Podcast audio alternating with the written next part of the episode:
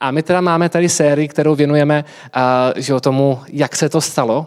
A slyšeli jsme řadu příběhů o tom, jak se to stalo uh, různým lidem, kdy, kdy jsme my přišli za Ježíšem, kdy jsme se s ním setkali. Ale to moje dnešní kázání, protože je druhá adventní neděle, jsou blíží se Vánoce, tak se na to podívám možná trošku z druhé strany. A jak se to stalo, to, to velké v dějinách, to stalo, když Ježíš přišel za námi všemi, když přišel za lidstvem. A takový podtitul této, těchto prosincových slov a zamýšlení kázání bude podtitul Moje evangelium. To je slovní spojení, které používá apoštol Pavel a používá ho celkem třikrát.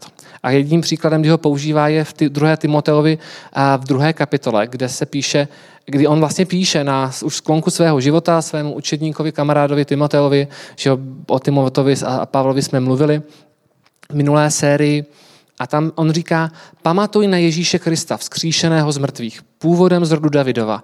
To je moje evangelium.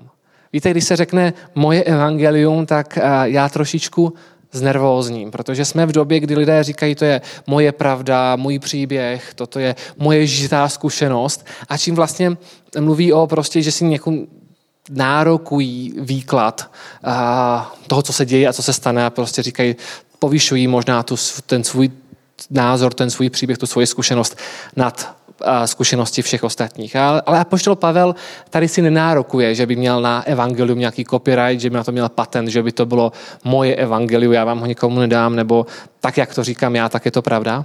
Ale on vlastně říká moje evangelium, jako to je to a to přivlastňuji, jako to je to moje, co, co, co žijí, co, pro, co, pro co dýchám, pro co funguji. A, jo, a když to tedy zhrnuje, tak používá slova uh, nebo tak to uvádí, pamatuj na Ježíše Krista, skříšeného z mrtvých, původem z rodu Davidova.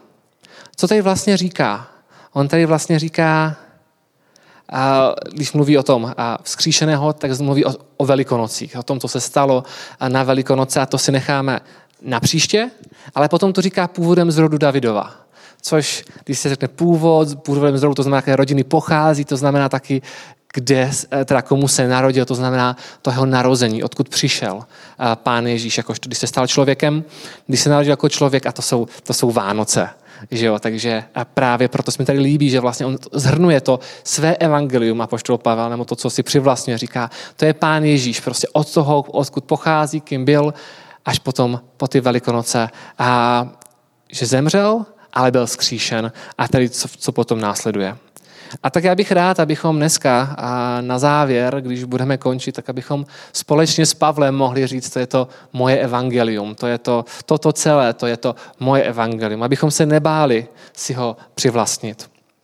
Víte, evangelium jako takové, takové eh, církevní slovo, že jo? Používá se v církvi povětšinou, i když dneska už i v business sféře častokrát se objevují různí evangelisté, tedy jako lidé, kteří ten produkt, který prostě propagují nějaký produkt té firmy a, a jejich úkolem je prostě zvěstavat dobrou zprávu o tom, jak výborný produkt ta firma vyrábí, tak to se používá i přeneseně, ale pochází to, my to známe z církevního prostředí, to známe z Bible.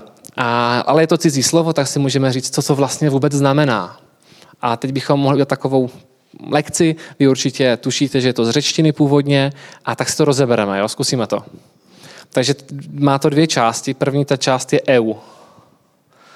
Co vám říká předložka, řecká předložka EU? Evropská unie, tam by... Europa je původně, Europa je původně eh, řecké jméno, takže to tam taky nacházíme. A jaký je toho význam? Tušíte? Když vynulujete, protože znáte odpověď, tak jste si to převedli. Víte, co znamená evangelium, tak jste si to převedli. Ale ano, EU je dobrý. A já si vzpomenu na biologii, že jo, máme dva typy buněk a jedna je eukariotní, takže to si zapamatuju já. Takže EU je dobrý. A teď to, to druhá část. A angelion. Co vám to připomíná? Které slovo vám to připomíná? Anděl, přesně tak, je to posel. Anděl je posel, tedy ten, kdo přináší, přináší nějakou zprávu. Takže tím se dostáváme k tomu, co vy jste jako mnozí tušili, já vím, že evangelion, tedy evangelium znamená nějaká dobrá zpráva. Tedy kdybychom to rozebrali, problém je v tom, že takhle jazyky nefungují. My někdy máme sklon prostě, a je takový ten, taková dobrá kratochvíle, obzvlášť když studujete na, nevím, na nějakém teologickém semináři nebo v nějakou lingvistiku, tak prostě rozebrat vždycky to, z čeho se skládá to slovo a pak dojdeme k tomu významu, že jo. To je takový jako milný přístup k, chápání slov, protože důležitý význam slov není spojený s tím, z jakých částí se skládá, abych to něco může objasnit. On se skládá vlastně z toho, význam slova je daný tím, jak to lidi to slovo používají. Jako příklad bych uvedl něco, na co jsem narazil teprve včera. Takže to velmi čerstvé a má to co dočinění s tou vánoční atmosférou, kterou si teďka tak náramně užívám, a to je perník. Jo, kdybychom šli pod, do historie, co znamená slovo perník, tak byste si řekli tak, kdyby někdo prostě přišel za tisíc let a zkoumal nad tím, dočetl se ve starých eh, českých knihách slovo perník a tak by bádal, co to ten perník je, tak by šel do významu toho slova, jak to vzniklo a došel by k závěru, že to má co dočení s čím. Od kterého jiného českého slova pochází slovo perník. Někteří z vás to tady ví, protože to, mi to včera řekli, ale vy ostatní, co jste se mnou včera se nebavili. Z čeho? No, mluví to, to je perník, peprník, pepř. Takže to prapůvodní slovo pochází, význam slova perník pochází od pepře. Kdo z vás dává do perníku pepř? Jo, to je jenom, čistě jenom ilustrace. Že sice říkáme slovo perník, které pochází uh, od slova pepř prapůvodně, ale dneska už s pepřem toho moc společného nedá. Dáváme tam jiný koření pepřné. Tak stejně i to evangelium, jakožto slovo, je dobré si ho rozebrat na ty části a, a, a zjistit vlastně, z čeho ten význam původně pochází. Ale co je také důležité, je podívat se, jak se to slovo používalo v té dané dobře, v té dané době, abychom porozuměli tomu významu, co znamená evangelium a co tím tak trošku myslí apoštol Pavel, nebo pán Ježíš, nebo autoři evangelií, takzvaní evangelisté, kdy zapisují ten život Ježíše Krista, a kdy je zachycen Ježíšův život a jeho učení, co to znamená. Takže do dnešních dob se dochoval jeden nápis, který je znám jako kalendářový nápis z Priene, což je v dnešním Turecku. A tam prostě v kameni bylo vytesáno nějaká zpráva, nějaká informace. A ona je velmi známá a častokrát se jako zmiňuje, protože pochází zhruba, zhruba z roku 9 před Kristem. A oslavuje císaře Augusta. V té době že císař Augustus. A a ty tituly, které tam Augustus dostává na tom daném textu, jsou, že je to, že je to samozřejmě císař, ale že je to spasitel, že je to, že je to Bůh, dokonce tam mluví o Bohu Augustovi. A den jeho narozenin se považuje za začátek nové éry, dokonce jakože začátek nového kalendáře. A, a je to počátek dobrých zpráv pro svět. Nebo tam používáme to slovo evangelion. Takže začíná období vlády, že narozením císaře Augusta začal den, teda období vlády, která bude prostě úžasná a krásná a všechno super, protože Bůh a spasitel Augustus. Takové tituly používal uh, císař v římské říši. A lidé ho takto oslavovali jako, jakožto Boha. A, a takže to slovo evangelium se tam objevuje jako období dobrých zpráv a pro svět. A takže to slovo už bylo známé ještě předtím, než ho začali používat eh, bibličtí autoři. To slovo už nějak se jako používalo a bylo spojené právě s tou myšlenkou nastupující nové vlády, nového panovníka, která bude spojená prostě s, s tím dobrým, že to přichází prostě to dobré poselství, že to bude dobré. A takže s tím se pojí to slovo evangelium. A když tedy a, bibličtí autoři používali to slovo, tak ani nemysleli na císaře. Oni měli někde v hlavě na pozadí, že to jsou ty tituly, které si císař narokuje. Nějaký chlap, který se někde narodil a potom nějakým způsobem pomocí politiky a moci a peněz a dalších a vojenských, vojenských tažení a všeho si vydobil uh, pozici nejmocnějšího člověka na zemi v té době. Tak oni si říkali, a my tady máme skutečného Boha. My máme skutečného spasitele. Když mluvíme o evangeliu Ježíše Krista, tak to je ta zpráva o nadcházející vládě skutečného Boha, skutečného spasitele, skutečného pána, který přináší skutečný mír. Ne nějaký falešný nebo domělý, jakým způsobem byli lidi nuceni v římské říši oslavovat císaře. Takže Když Pavel na sklonku svého života z vězení vybízí Timotea, aby pamatoval na Ježíše Krista, který je obsahem Evangelia, a zmiňuje dva aspekty Ježíšova života, jak jsem zmiňoval, smrt a vzkříšení, tedy ty Vánoce a Velikonoce. A Pavlovým evangeliem, když říká, to je moje evangelium, tak to je tedy Ježíš, který se narodil jako potomek krále Davida. Pro nás je to nejspíš samozřejmost, protože to víme, máme to nastudované. Pokud jsme chviličku v církvi a známe trošičku obsah Bible, tak prostě víme, že se tím nepozastavíme. Ale pro Pavla a jeho současníky, pro Ježíšovi současníky, to bylo naprosto zásadní přemýšlení o tom, kým Ježíš byl. Že on pocházel, byl potomek z toho starověkého rodu, krále, rodu krále Davida, který vlastně už bylo dávno zaslíbeno, že skrze tento rod přijde Mesiáš, že přijde ten, kdo je zachrání. A, ale také to znamená ještě něco dalšího. Když mluvíme o tom, že pocházel z rodu Davidova, jak jsem zmiňoval, znamenalo to, že Ježíš se normálně narodil. Narodil se jako každý člověk. Což by nebylo divný, kdyby byl člověk, jenom člověk, ale on byl také Bůh. A to byla věc, která se stala jedinkrát a poprvé a naposled v dějinách že Bůh se stal člověkem a vstoupil do světa způsobem, jakým jsme vstoupili do světa každý z nás. A víte, co to znamená? Totiž znamená jednu velmi zásadní věc pro každého z nás, pro náš život, pro to, jak to fun- jak, jakým způsobem my máme fungovat, jakým způsobem máme přemýšlet.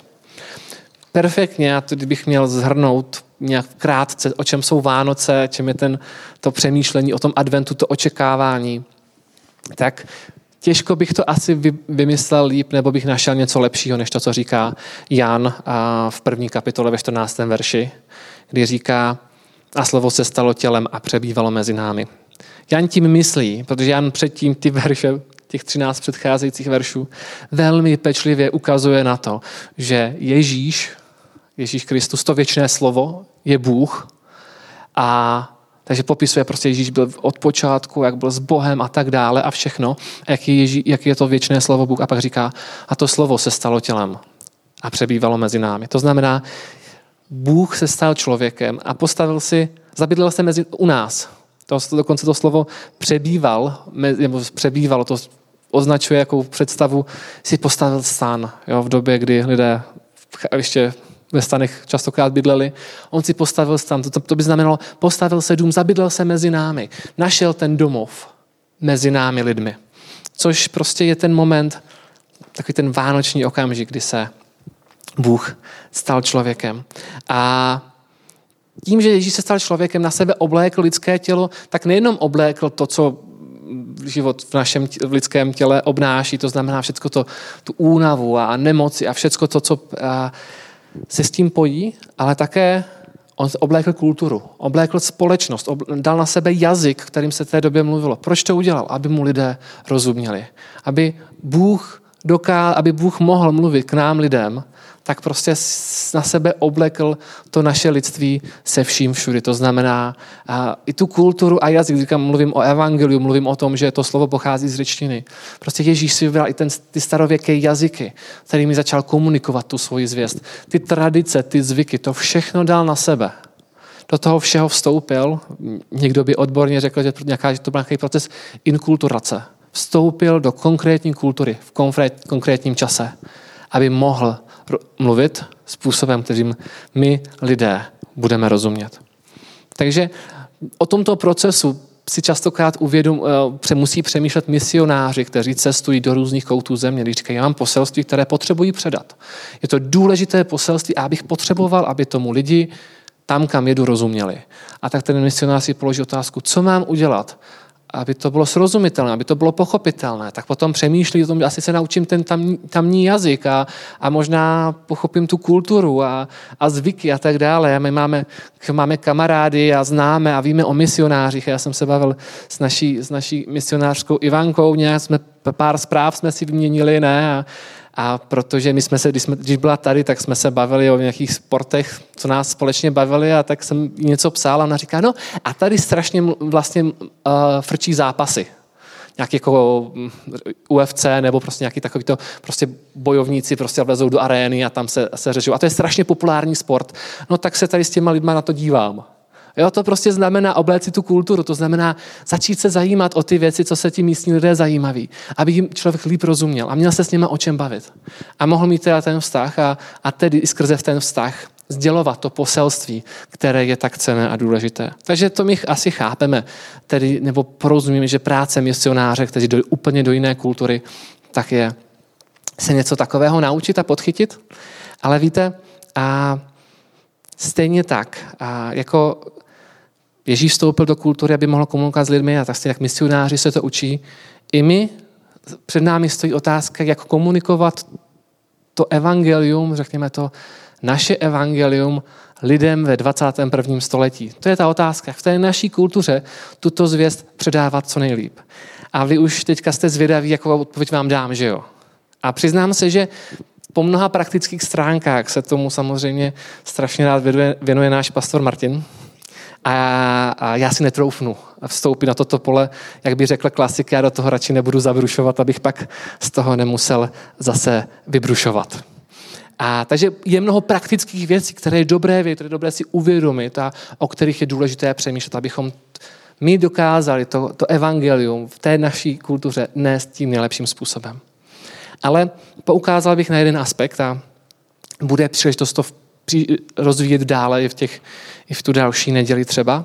A, a to je, ale jeden střípek bych chtěl zmínit. Někdy totiž to evangelium velmi zmenšujeme uděláme, prostě zaměňujeme evangelium za užitečný nástroj, který se evangelia nějak týká. Co tím myslím? Už jsem si nestihl vyrobit pomůcku didaktickou, protože jsem asi neměl doma dost, a, nebo jsem nepohledal a, barevné papíry. Ale jedním takovým jako didaktickou pomůckou, kterou se už více než století, možná jedno století a půl, používá je takzvaná kniha beze slov. Poprvé s tím přišel uh, uh, anglický londýnský kazatel Spurgeon a když chtěl něco ilustrovat v nějakém kázání, tak si prostě vzal tři barevné papíry, dal je dohromady a říká prostě, toto je kniha beze slov. Jo? A, a tam byly tři papíry. Černá, červená a bílá. A on na tom chtěl poukázat nějakou tu základní esenci evangelia nebo toho evangelijního příběhu a říká, podívejte se, černá to je hřích. To je to, že my jsme prostě jako lidé hříšní, jsme oddělení od Boha. Červená to, označuje, to odkazuje na Kristovu krev, kterou Ježíš za nás prolil a, a potom bílá je ta barva té čistoty, toho ospravedlnění, toho očištění, které jsme skrze to získali. Takže to je kniha bez slov. A potom, jak vycházely postupně další vydání, tak reprinty a tak dále, tak tam prostě přibá, při, druhá revidovaná verze a tak tam byla další barva třeba modrá nebo zelená nebo zlatá, takže postupně to nabývalo barev a stalo se to trošku náročnější čtení. Ale pořád prostě to je taková zkratka, jako je to jednoduchá ilustrace. Ale někdy v myslích lidí se toto stalo. Aha, evangelium je, co to tyto tři základní body, nebo čtyři body, nebo pět bodů. Pět barviček, to je evangelium. To neměl na mysli apoštol Pavel. Může to být užitečný nástroj, může to být dobrá ilustrace, obzvlášť třeba pro děti. Ale není to evangelium jako takové. Podobným principem jsou takzvané čtyři duchovní zákony, které možná znáte, prostě, Bůh miluje že tě Bůh tě miluje a Bůh má pro tebe úžasný plán, bod číslo jedna, jeden první duchovní zákon a druhý duchovní. A takhle jsou čtyři body, které nějakým způsobem se snaží shrnout, o čem asi je ta Bible a křesťanský život a, a co vlastně Bůh s námi zamýšlí. Opět, toto není evangelium. To je taková možná užitečná pomůcka, jak něco z toho evangelia shrnout. Víte, jedná se o užitečné pomůcky, ale žádné barvy, ať už jich bude kolik chce. A ani žádné duchovní zákony nemohou vystihnout plně obsah Evangelia. Jsou nejlepším nějakými jeho střípky. Evangelium totiž není zpráva o tom, jak se má člověk dostat do nebe. A člověk se nestává křesťanem na základě toho, že pochopí evangelium, ale na základě toho, že uvěří tomu, kdo je Ježíš a co pro nás udělal a bude mu udůvěřovat. Takový první krok tomu poznávání evangelia. To je ten základ evangelia, ale není to cíl, není to konec. Je to, to znamená, že se člověk rozhodná, slyšíme ty příběhy o tom, jak se to stalo. Tam to to je, že člověk pochopí nějaký, nějaký základ, nějaké minimum evangelia, že si toto je prostě, aha, toto je Bůh, toto je Ježíš. Ježíš je prostě na jednu stranu potomek krále Davida, prostě jako je to ten mesliáš zaslíbený, který byl tak dlouho prokovaný, ale je to Bůh, který prostě se k nám sklonil.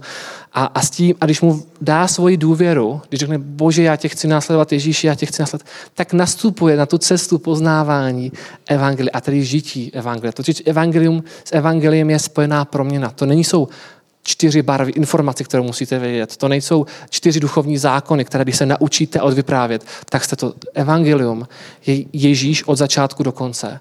A my to evangelium si přivlastňujeme, když začínáme žít, když vystoupíme na tu, na tu cestu celoživotního procesu, během kterého my se stáváme více Kristem, předorůstáme do Kristova obrazu. Jo?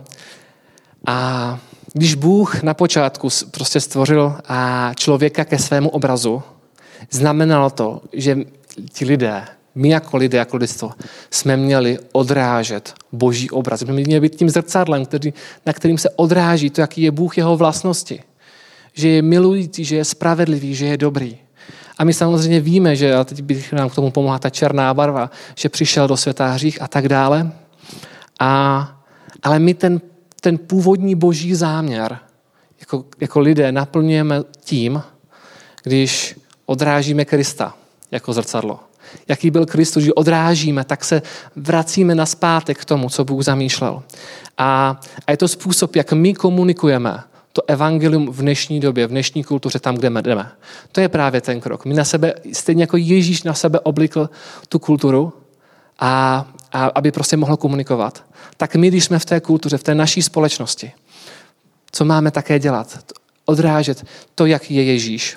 Tam, kde jsme, tím jazykem a tím způsobem, kterým lidé kolem nás budou rozumět. A proto si můžeme klást otázku, jak nejlépe komunikovat evangelium v 21. století. A tak můžeme začít tím, že budeme usilovat o to, abychom byli více jako Kristus. A příkladem toho budíš to, co říká apoštol Pavel ve Filipském v druhé kapitole, a kde on říká, nějak řeší nějaké zborové otázky a lidem tam říká, nechtě mezi vámi takové smýšlení, jako je v Kristu Ježíši. A on říká, v této věci buďte jako Ježíš. A konkrétně ta otázka je otázka pokory, otázka toho mít ostatní za přednější sebe. A takže říká, způsobem bytí byl roven Bohu a přece na své rovnosti nelpěl. Nýbrž sám sebe zmařil, vzal na sebe způsob služebníka, stal se jedním z lidí. Mimochodem to zase se dostáváme k tomu, jak tam je, stal se jedním z lidí, mě to tak voní ty Vánoce a ten perník, ale nejenom to. Prostě ta pravda, co se stalo v dějinách. A takže toto, potom tam dál pokračuje. A v podobě člověka se ponížil, v poslušnosti postoupil smrt a to smrt na kříži. Proto ho Bůh vyvýšil nade vše a dal mu jméno nad každé jméno. To jsou právě slova a Pavel říká, buďte v tomto jako Ježíš. Odrážejte Ježíše v těchto vlastnostech, tedy to, že buďte pokorní. Když on byl pokorný, jako Bůh, který se stal člověkem a vzal na sebe všechno to omezení, tak vy buďte stejně tak eh, pokorní a mějte ostatní, myslete na ostatní. A to, to bych řekl pro dnešek na závěr, to je jeden věc, kterou, o kterou můžeme usilovat a máme usilovat, abychom odrázili Ježíše a jeho charakter, kam jdeme. A to je způsob, jakým komunikujeme to naše evangelium, ale také ho tím žijeme. A, a možná si klademe jaké otázky, jaké postupy, jaké metody můžeme použít k tomu, abychom v té naší kultuře Ježíše nejlíp prezentovali. A ale pravdou je, že my musíme začít tímto, že se na náš bude odrážet Kristův charakter. A takže toto je jenom jeden z příkladů, ale je to také vyjádření toho a, vánočního zázraku, když se Bůh stal člověkem, aby komunikoval s námi. A my teďka, když už s námi Ježíš komunikuje, můžeme jít dál. A jednou z takových připomínek toho, co, co Ježíš pro nás udělal, je večeře páně. Je to taky Víte, ono, člověk by to oddělil. Jsou Vánoce, to je jeden svátek, mluvíme o vánočních věcech, a pak jsou Velikonoce a mluvíme o velikonočních věcech. Ale ten příběh je tak strašně spojitý a ve všech těch textech, které v Bibli budeme číst, je to tak propojené, že člověk začne u Vánoc a stejně skončí u Velikonoc a skončí u toho, co pro nás Ježíš udělal a tu připomínku, co pro nás vykonal na kříži. Protože to, jsou, to, je, to, je ten, to je ten vrchol toho evangelia. To je vrchol toho příběhu, kým Ježíš byl od začátku do konce. Ale také i to, co nás ještě čeká, když Ježíš říká, že na nás čeká s tím, že nebude pít plodů vinné révy, to je to zaslíbení co nás ještě čeká do budoucna. Takže bych teďka chtěl, abychom přistoupili k večeři páně, abychom možná na vteřinku sklonili hlavy, abychom možná v modlitbě řekli, pane Ježíši, děkuji ti za to, co pro mě udělal. A vy můžete, být, můžete přemýšlet o tom svém životě, co Bůh dělá ve vašich životech, jakým způsobem vás Ježíš přivedl. Můžete si říkat, prostě říkat, tak já, Bože, jsem ti vděčný za to, co jsi pro mě udělal. A já se teďka pomodlím a poprosím pastora Martina, aby přišel a, a, a tak pomohl, nebo aby vedl i to, to vysluhování té večeře, páně. Pane Ježíši, tak je mnoho aspektů toho tvého příběhu, toho, kým ty jsi byl, co jsi pro nás udělal, toho tvého evangelia. A, a nedají se poskytit všechny. Já vždycky mám pocit, že se něco zapomene, že se by se dalo říct ještě víc, ale proto je to také celoživotní proces, kterým ty nás provázíš. Ale tak já tě, pane, chci prosit za to, aby tak ty si nám aby tak ty si nám ukazoval, aby si nám odhaloval to, kým jsi a abychom to dokázali mi odrážet, aby si nám dával sílu také být jako ty a odrážet tu, tu, ten tvůj charakter, to, kým ty by si byl, aby lidé kolem nás této naší kultuře měli důvod a měli touhu to také zakusit, pana. Tak tě to prosím a tak děkuji ti, pane. Pane Ježíš, děkuji ti za tvůj oběť na kříži, děkuji ti za to tvé evangelium a, a prosím tě, aby tak ty si nám dával sílu to evangelium plně vzít za své. Abychom opravdu mohli říct, toto je moje evangelium. Amen.